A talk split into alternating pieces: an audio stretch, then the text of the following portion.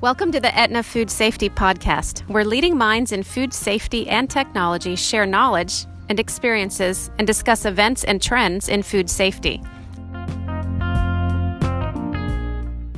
Here's your host, Doctor Peter Teramina. Today, I'm pleased to welcome Lone Jespersen. Lone has dedicated fifteen years of her life or more to bettering food manufacturing operations and studying how culture affects food safety performance. Lone has had a long career in the food industry, but also has had an education background that includes mechanical engineering, food science, and her doctorate in food science. So I'm pleased to welcome Lone. Lone, how are you today? Peter, I'm very well, and I'm very excited to to work with you on this podcast. Thank you so much for the invite. Well, thank you for accepting. I am just as excited. I'm very interested to hear in what you're working in these days. Mm-hmm. Tell us a little bit more about Cultivate and what you're up to. Yeah, absolutely. So um, at Cultivate, uh, we really focus, as you just said, we focus on working only with the food industry, and it's all about food safety and quality. So our specialty is really to help companies with how they can improve their quality and food safety performance through their organizational culture. So uh, these days, it's obviously a word, culture, that gets a lot of traction. And um, it's it's also a word that companies are really wrestling with, finding out how they best uh, build an understanding around and, and also start to see measurable impact on their food safety and quality. So it's a, it's a really exciting time to be in this part of our, our fine food industry. Absolutely. I'm really curious to know that your opinion on the development of culture as something that leaders are cognizant of. Mm-hmm. Has this been ongoing before our food safety profession arrived at this um, this point, or do you think it's been uh, developing and bubbling up to the point mm-hmm. that they've both reached uh, awareness in terms of not only food safety culture, but overall organizational leadership?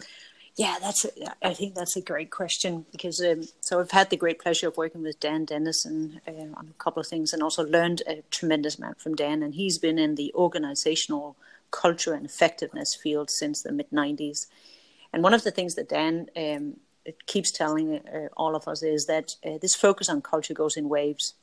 Hmm. So we would have seen the last wave in the nineties, um, and we're right smack dab in the middle of one right now. So it's it's very um, it's one where we're very focused on um, the individual. We're very focused on uh, psychology, social norms, how we operate with each other, how we develop the individual, how we keep and retain the best talents we can get our sticky paws on. So hmm. I think um, it, it's a long-winded answer, but just to set the stage for your question and answering that, because Um, I, I think it is a hot topic, but I also also believe that leaders, um, good leaders, effective leaders in organizations have always known that the unlock to performance in their in their companies sits with the organizational culture. Mm-hmm. And now um, I would say that it's a newer topic that has come in with this wave that we're currently in for the technical function, so for food safety and quality. And, and that's, um, that's where some of the The challenges also come from, because I think it is a newer topic. We don't educate food scientists in colleges and universities on the softer side of managing food safety. Um, we we educate great technical staff, uh, but not necessarily how they fit that technical expertise into the social environment of a food company. Interesting. So, you know, I'm curious also, you said this this culture awareness mm-hmm. comes in waves and goes. Mm-hmm. So in this recent wave, do you think it's arrived as a result of problems that develop, or are organizations reaching that point in continuous improvement where they're looking for ways to mm-hmm. to improve more and identified culture as a means to do that? So this is just a, a point of view from Lone Jespersen, so data point of one. Mm-hmm.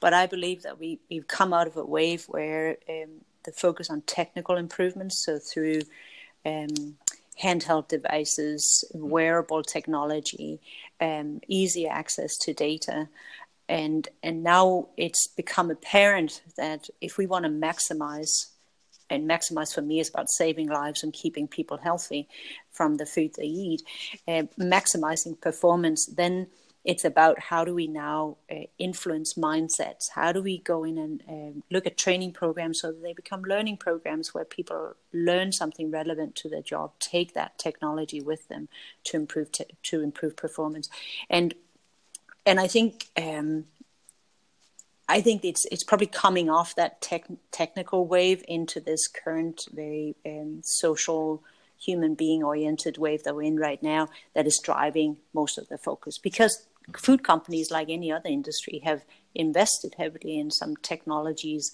that are in some cases sitting there and not really giving the payback intended. And uh, many come to the conclusion that it's because there hasn't been that um, adaptation by human beings into actually using them to improve performance. Does that make sense, Peter? It does. There's a lot to unpack in there.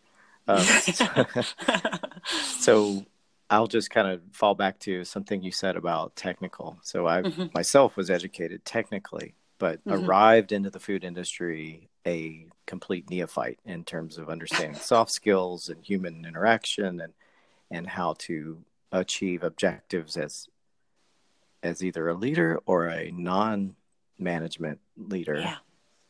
And what the companies, what are they um, selecting in terms of addressing their maybe their management level of their organization yeah. and building yeah. their leadership skills? Yeah, gotcha. Thank you. Um, I think I think some of the things that, that definitely influence food safety and quality that companies are doing is um, peeling back uh, the organization into what are the different roles that managers play.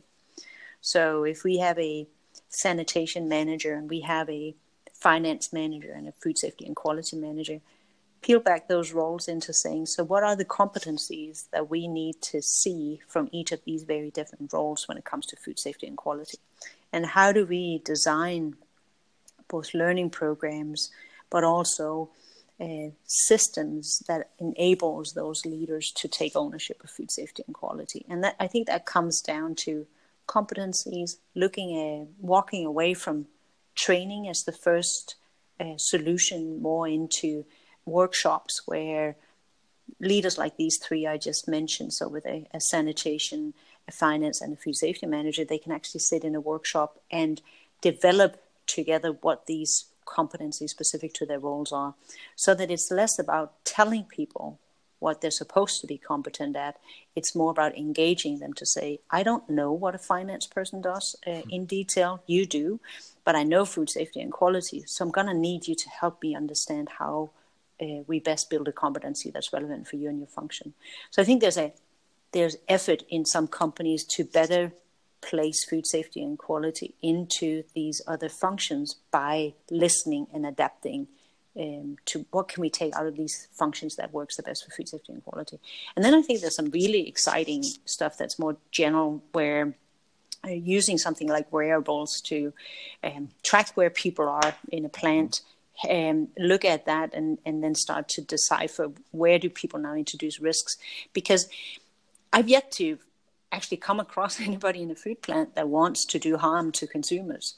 it, it it's it's yeah. It's not because somebody wants to do harm. It's it's because of old habits, and it's because of how some of these assumptions that are made in a, in a plant have made it very successful at it, what it does, that we get blind to them as well. So if Bob walks um, into a, a high-risk area and walks around to help the operators in there because he knows that at two thirty at the end of their shift, they're actually going to be really busy, but Bob just came from an area in maintenance where he um, is not used to or has never been held up on uh, garbing up or making sure he doesn't drag anything into this high-risk room. Then it's really hard to say to Bob that um, slapping over the hand and say, hey, you're doing something wrong here, because he doesn't come from a place of being wrong, right? So using something like A I and tracking people's movements in a plant, I think just helps tell a story that's much more constructive. So use some positive psychology to say, yeah, but Bob's in there because otherwise they would never get the product out the door. He's helping mm-hmm. out here.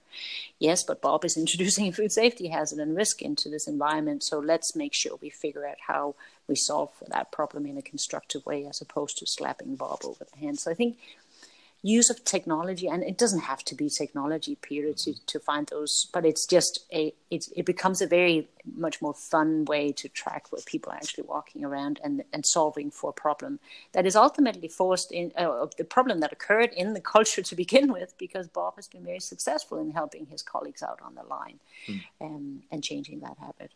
I love that. So in, in terms of um, Bob, and let's just say, um, people that might be resistant to change, because mm-hmm. let's face it, a lot of these um, workers in the food industry, uh, many of them have been there many years, working yep. at their jobs, twenty, even thirty years. They may not be open to changing their habits and routines. Yep. And then conversely, you might have a generation that's wearable devices and would love yeah. to gamify their Um, their workday. How do you yeah. how do you guide companies into approaching those two uh, polar opposite um, yeah. workers? Yeah, I I, I think you, um, you I, and we all know this, um, but sometimes I think we forget uh, any any workforce in any plant will always be diverse. Mm. And it's the power of any plant as well. The, in my mind, the more diverse it is, the more powerful it is. If it's actually being appreciated. Um, but but I think one of the things I, I work with companies on quite a bit is, um, again, take, making that shift from telling people mm. to engaging people in finding a solution. Uh, and and I, I referenced this great study, a group of scientists at the University of Washington. They they did this study a long time ago where they had uh, two groups of people in a room, and they gave uh, each group a lottery ticket. So one group got a lottery ticket with a number on it. The other group got a lottery ticket without a number. So it was a blank ticket. And they were asked to write down their own number. Mm-hmm. And then uh, um, later in the workshop, in the in the project, um, the researchers came back and said, now put a price on those tickets because we want to buy them back from you. And those that actually put their own number on their lottery ticket, uh, the price was five times higher because that lottery ticket, they had put numbers down like the age of their daughter or the day uh, the day they got married or something highly personal to them.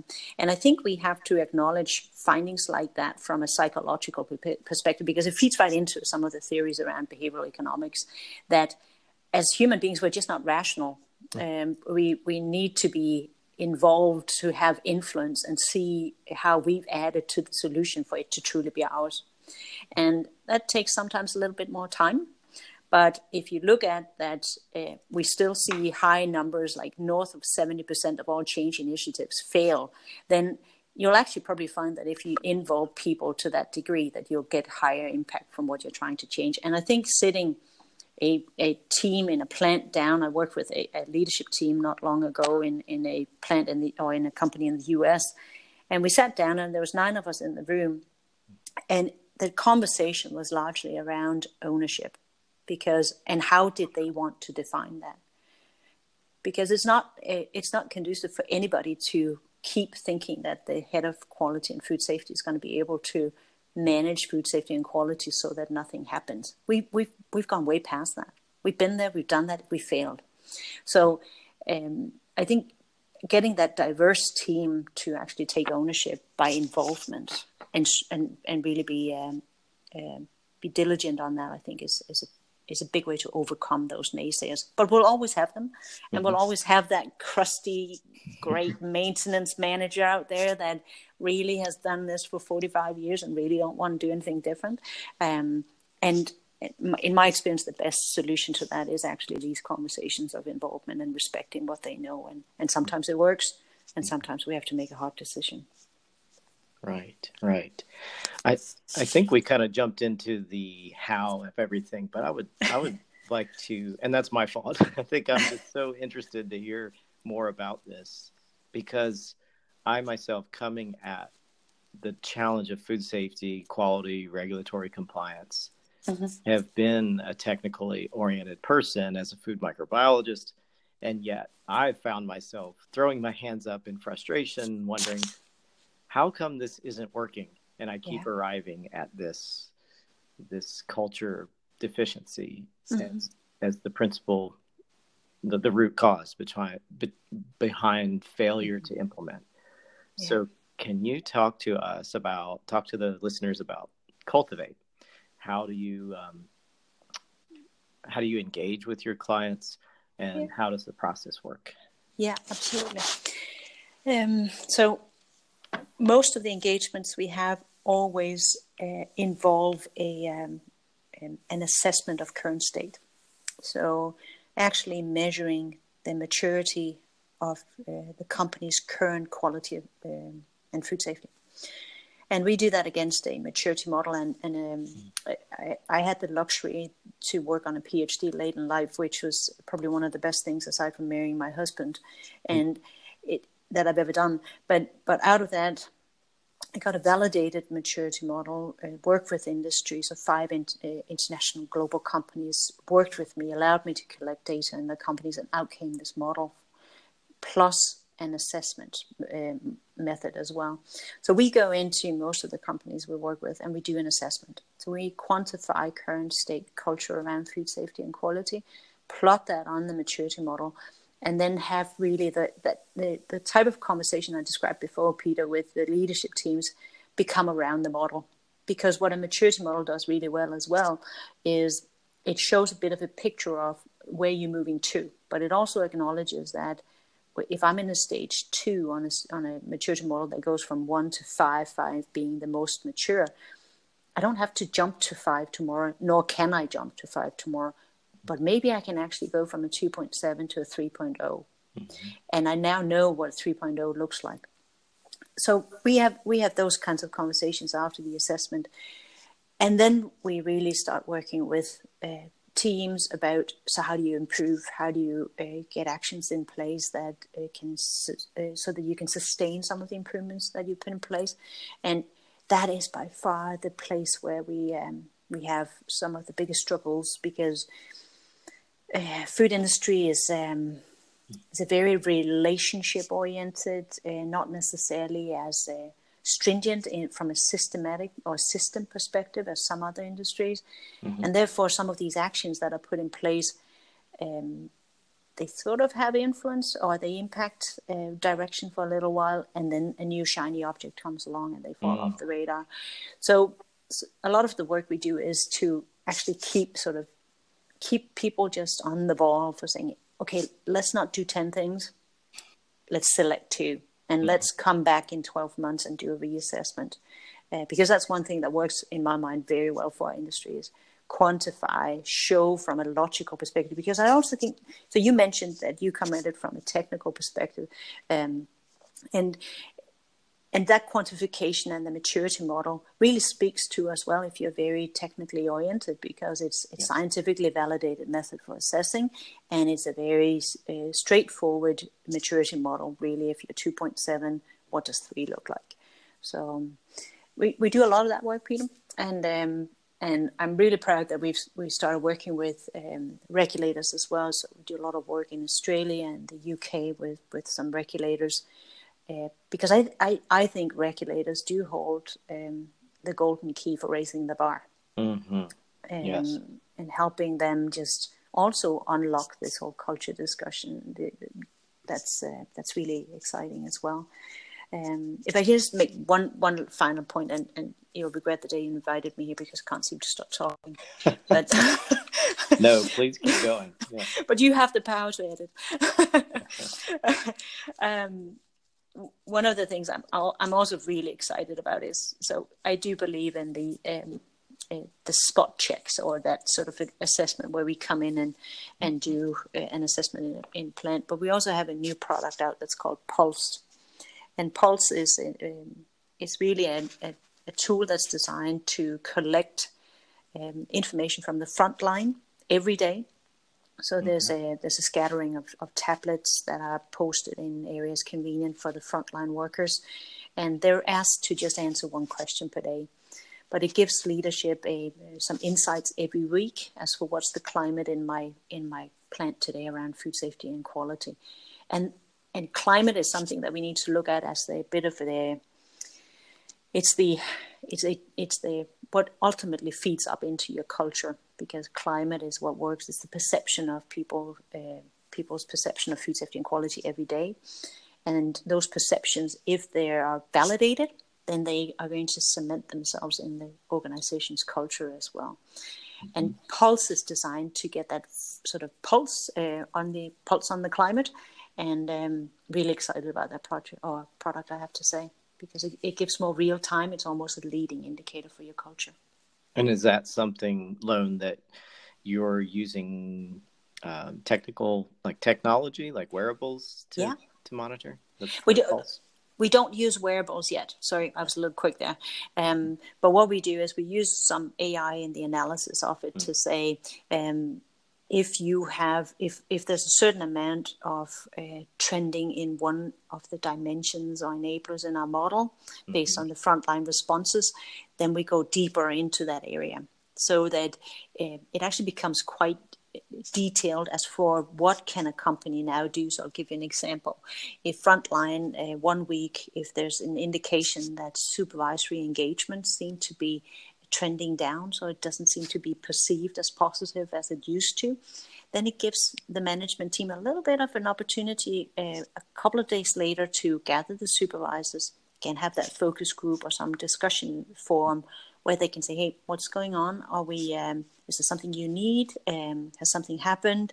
So you can actually turn the tides on the climate much quicker than you can on culture. Mm-hmm.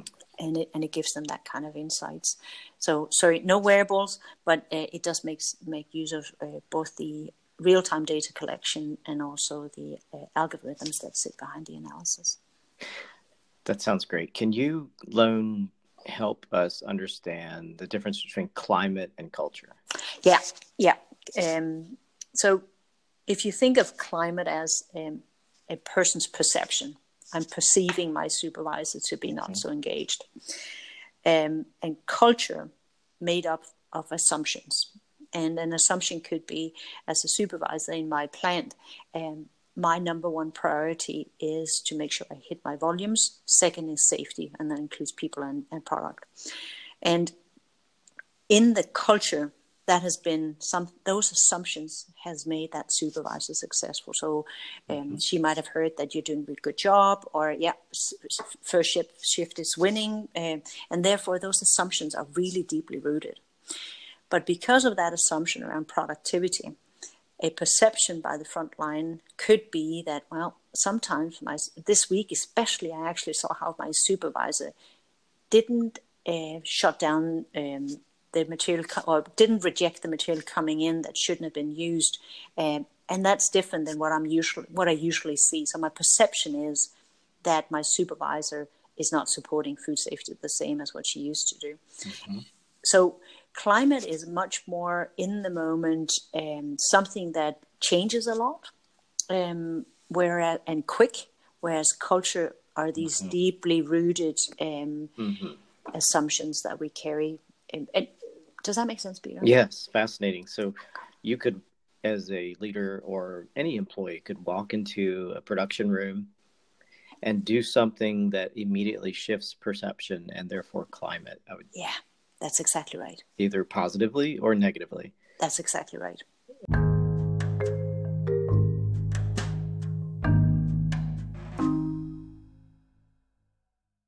So the way that the way that we do this assessment, and, and it's part of what I validated in my PhD as well, is we use we use triangulation. Mm. Um, there's a there's a lot of evidence from both safety culture and also organizational culture that Uh, you can't actually uh, just rely on one method if you want to get to at least two of three different levels of culture, and I can come back to that. Um, so what we do is uh, there is um, there is a survey, the dreaded survey, and I say that because there's a lot mm-hmm. of uh, split opinions on that one. Um, user survey. We also then have uh, on-site interviews and focus groups.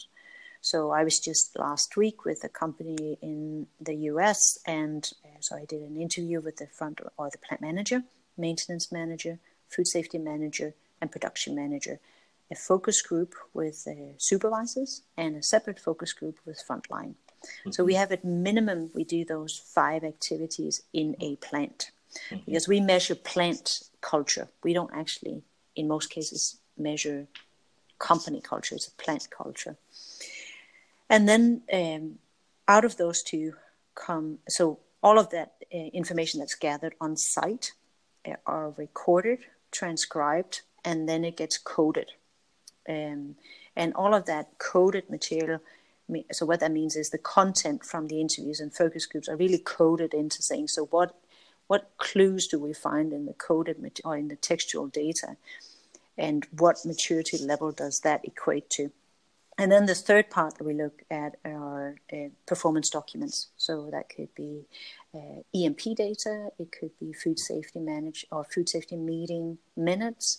Um, we use audit reports, but they're proving to be fairly useless. Um, uh, but any really any food safety performance documents that the company wants us to look at. Mm-hmm. And out of that comes a number as well. And then we triangulate those three numbers to get a, here's your, here's your plant food safety culture maturity score. And that's split into, so we have the five dimensions from the G F S I position paper, and we measure against those five, and that's how the maturity model is, is structured as well. Okay. Sounds very complicated, but you know what, Peter? Culture is a complicated topic. Yes. And, and, and I think one of the worst things we can do on this particular topic is to try and simplify it, oversimplify it.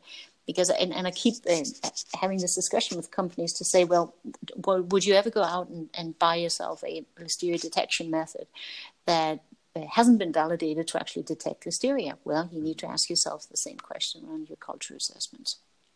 No, I think it sounds re- really well thought through and effective.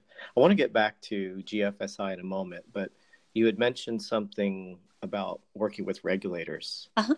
How does that... Um, How does that? How do you approach that? When what? What sort of uh, successes have you seen?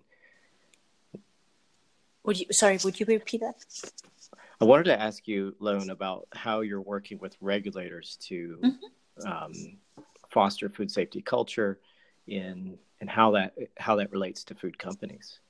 Yeah, yeah, exciting. I, I think that's really exciting. Um, mm-hmm. So with um, so with the agency in Australia, um, I. was asked if we could help them so help them develop a system for assessing culture in um, with the licensees.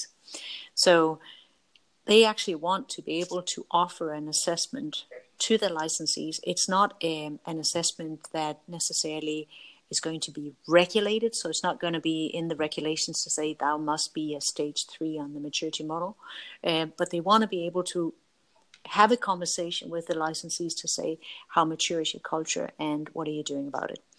So they asked to have a whole bespoke system developed uh, using the same type of validated methods I just described to you, mm-hmm. uh, but a, also a bespoke maturity model. So they have their own maturity model for that agency.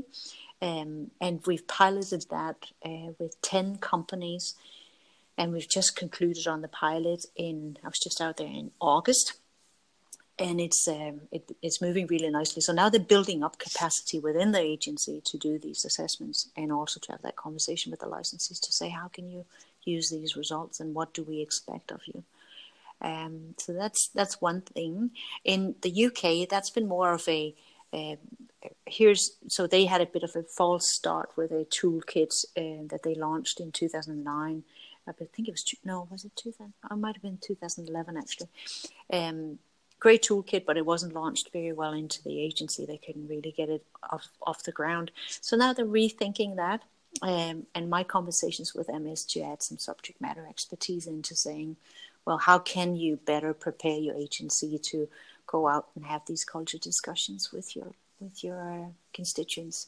Um, and so two different cases, a little bit the same with the um, F S A I in Ireland. Um bit more of adding some some thought into the conversation to, to say how can they build culture into their strategy, and F S A I has, has done that for their new strategy that they launched in two thousand nineteen, um, and it's it's it's really interesting because regulators again hold a, a unique uh, tool, because they could actually say, we think you have a very strong culture and therefore we're backing off on the inspection frequencies, similar to what the C F I A in Canada are doing. Mm-hmm. Um, but but the C F I A has has not yet built in cultural considerations. It's more from a technical and systemic performance that they're looking at it. Um, at least last time I spoke to them, it's been a while. That's interesting. I could see that going two ways. Mm-hmm. One, it, it does make, I would think, industry a little bit uncomfortable. But mm-hmm. on the other hand, I've been in that position where I've referred to our friends in the regulator uh, regulatory side as my leverage to yeah. force leadership to change or yeah. make the right choice. Um, at the same time, though, I think that um, the there are these gray areas. We get into these issues a lot of times where um, there's a need to make an assessment or a disposition decision mm-hmm. on product. Mm-hmm. And we're presenting data, information, scientific assessments, and so forth. But we're finding obstacles in, in whoever's evaluating this on the regulatory mm-hmm. side. Mm-hmm. And I, I would imagine that if if a company has a really strong culture assessment by the regulator in the future, let's say, that the their willingness to review that data with a different perspective, a, a more positive perspective on the company would yes. help, uh, you know, clear up these disposition yeah. questions more quickly. Yeah, I, I, I would completely agree with that. Um, I, I think some of these...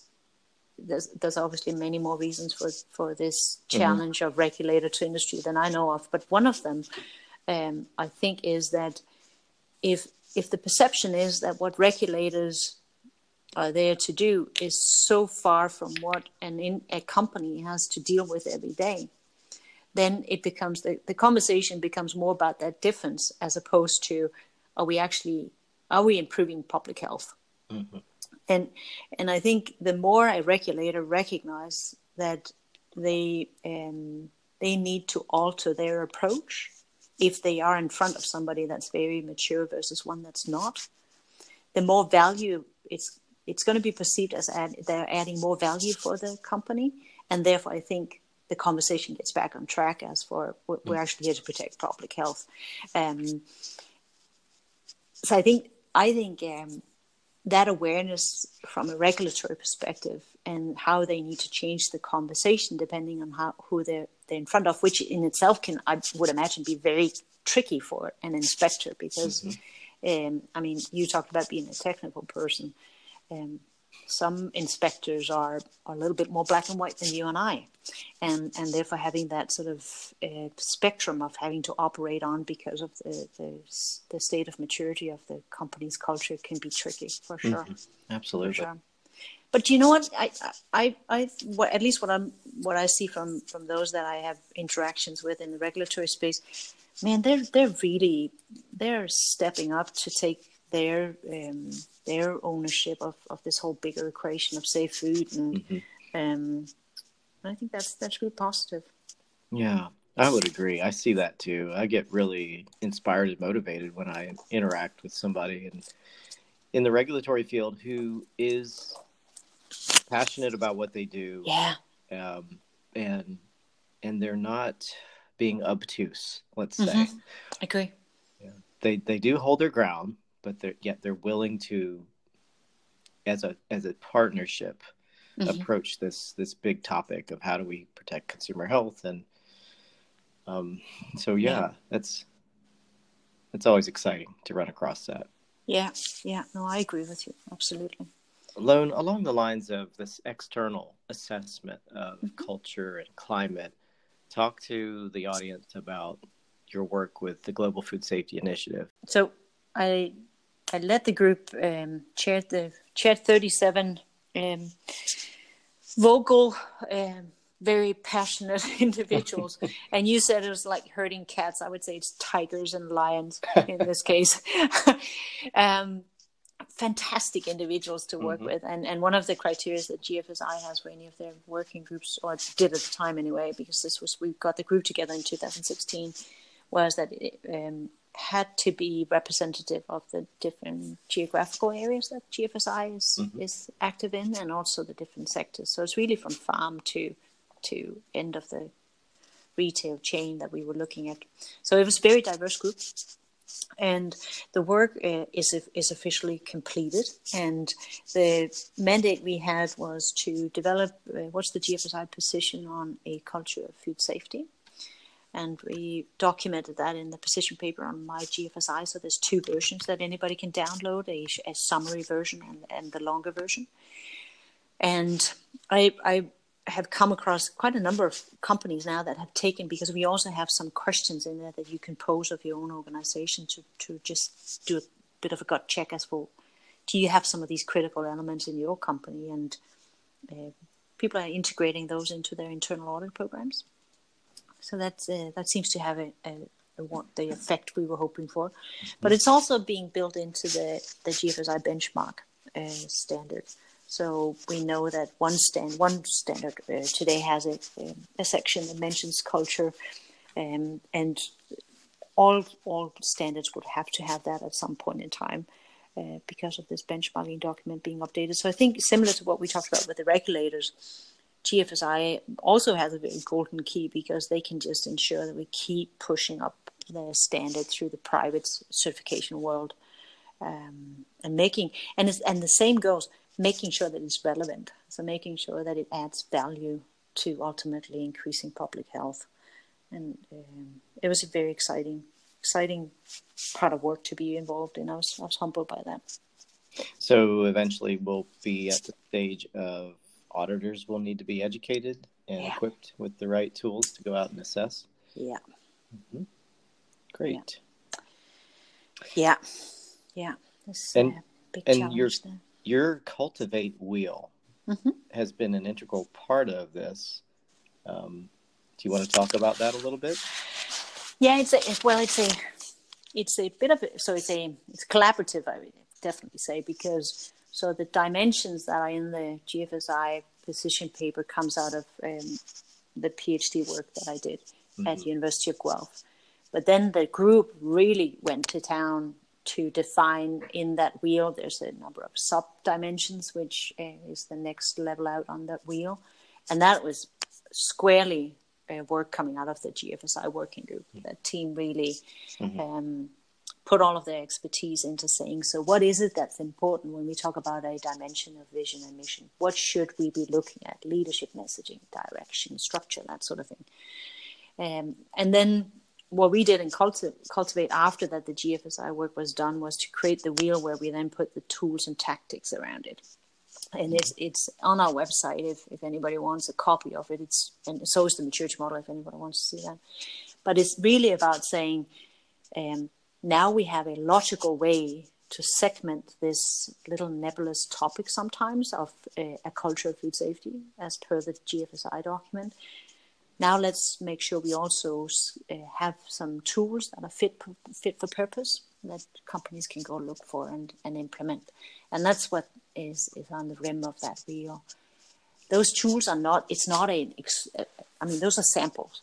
Then there's not two of our clients that have the same action plan when it comes to their culture, uh, improving their culture of food safety. But okay. These are samples. They're really samples.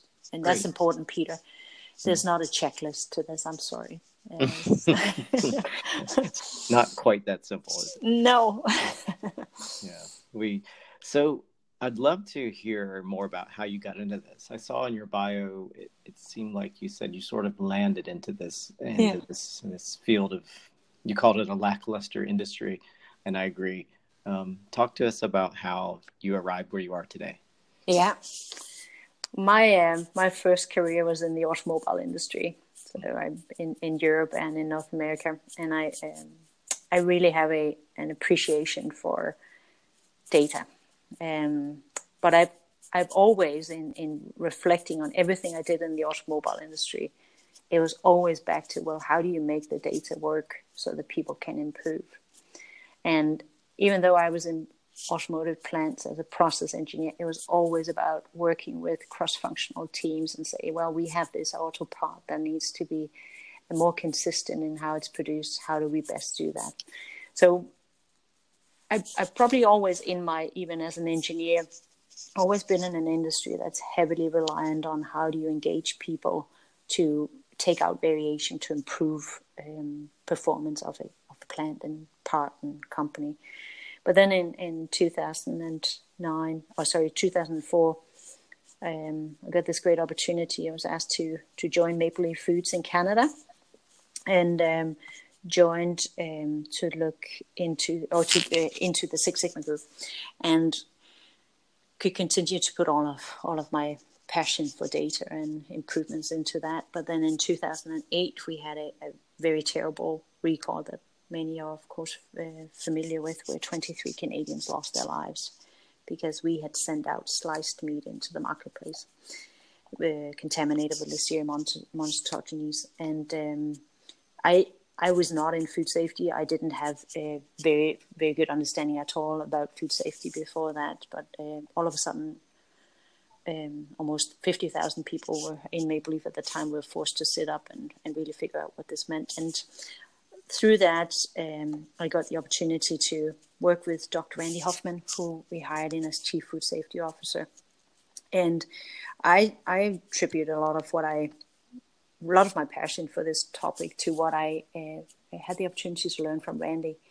He um, is obviously a, um, just a, a force to be reckoned with in food safety, mm-hmm. um, but also um, has a leadership style that at the time really worked for me because uh, he he let me go and, and get things done under his guidance, of course, on food safety. So my job became to uh, finalize the food safety strategy and get it implemented across the company.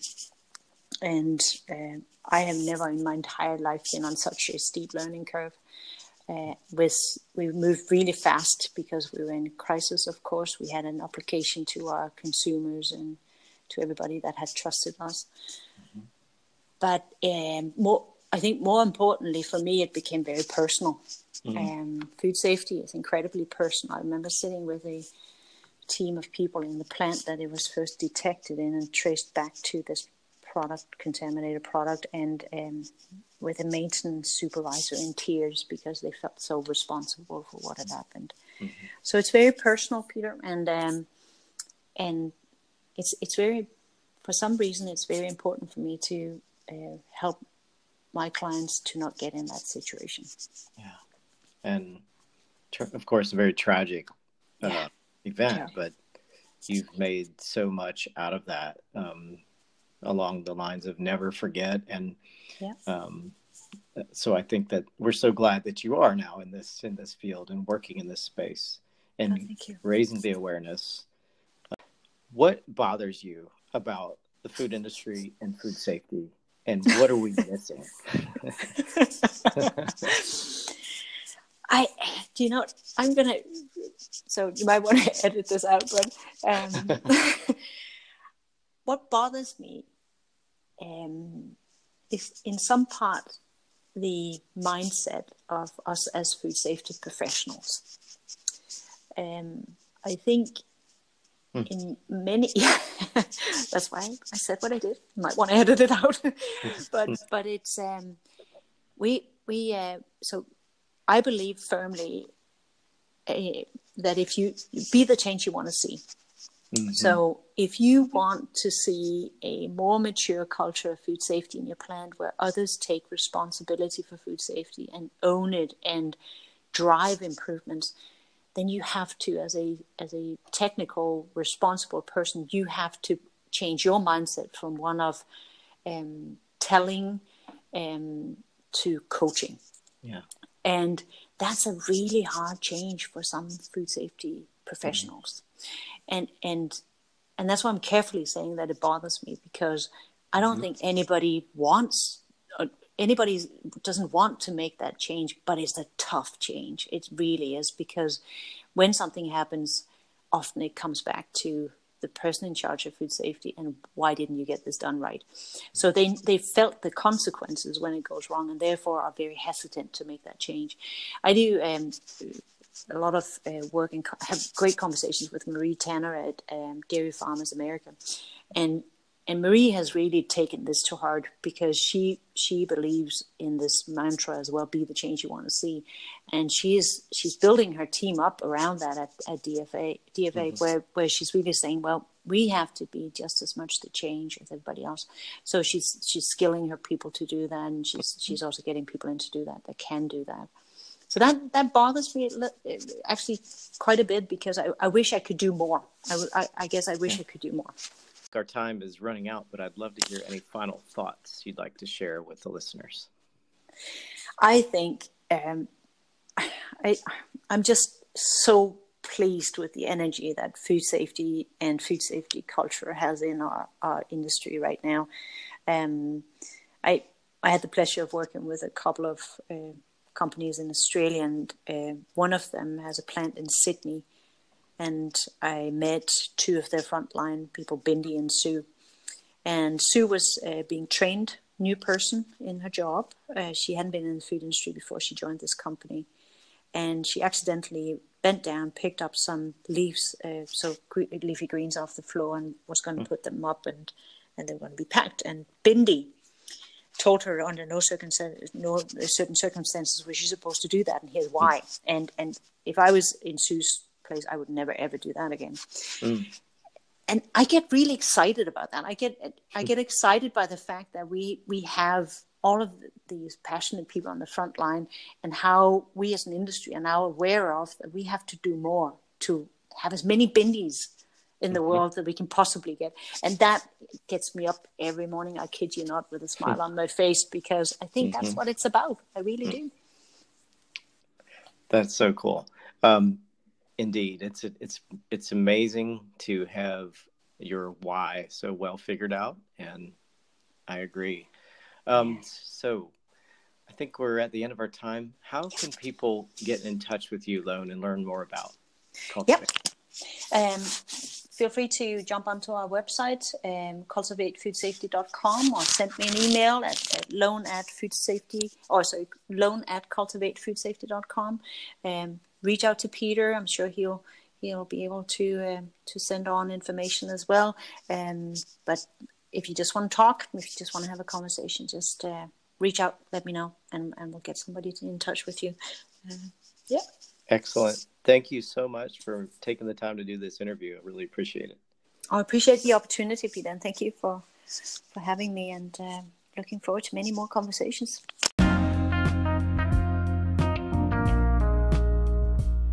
Thank you for listening to the Aetna Food Safety Podcast, where leading minds in food safety share insights. You can find more information about Aetna Consulting Group at aetna consulting dot com. Our handle on social media is at Aetna Food Safety. Please follow the show on iTunes, Stitcher, Anchor, or whatever your podcast platform. Also, if you enjoyed today's show, please take a moment to leave us a review. Until next time, think safe food.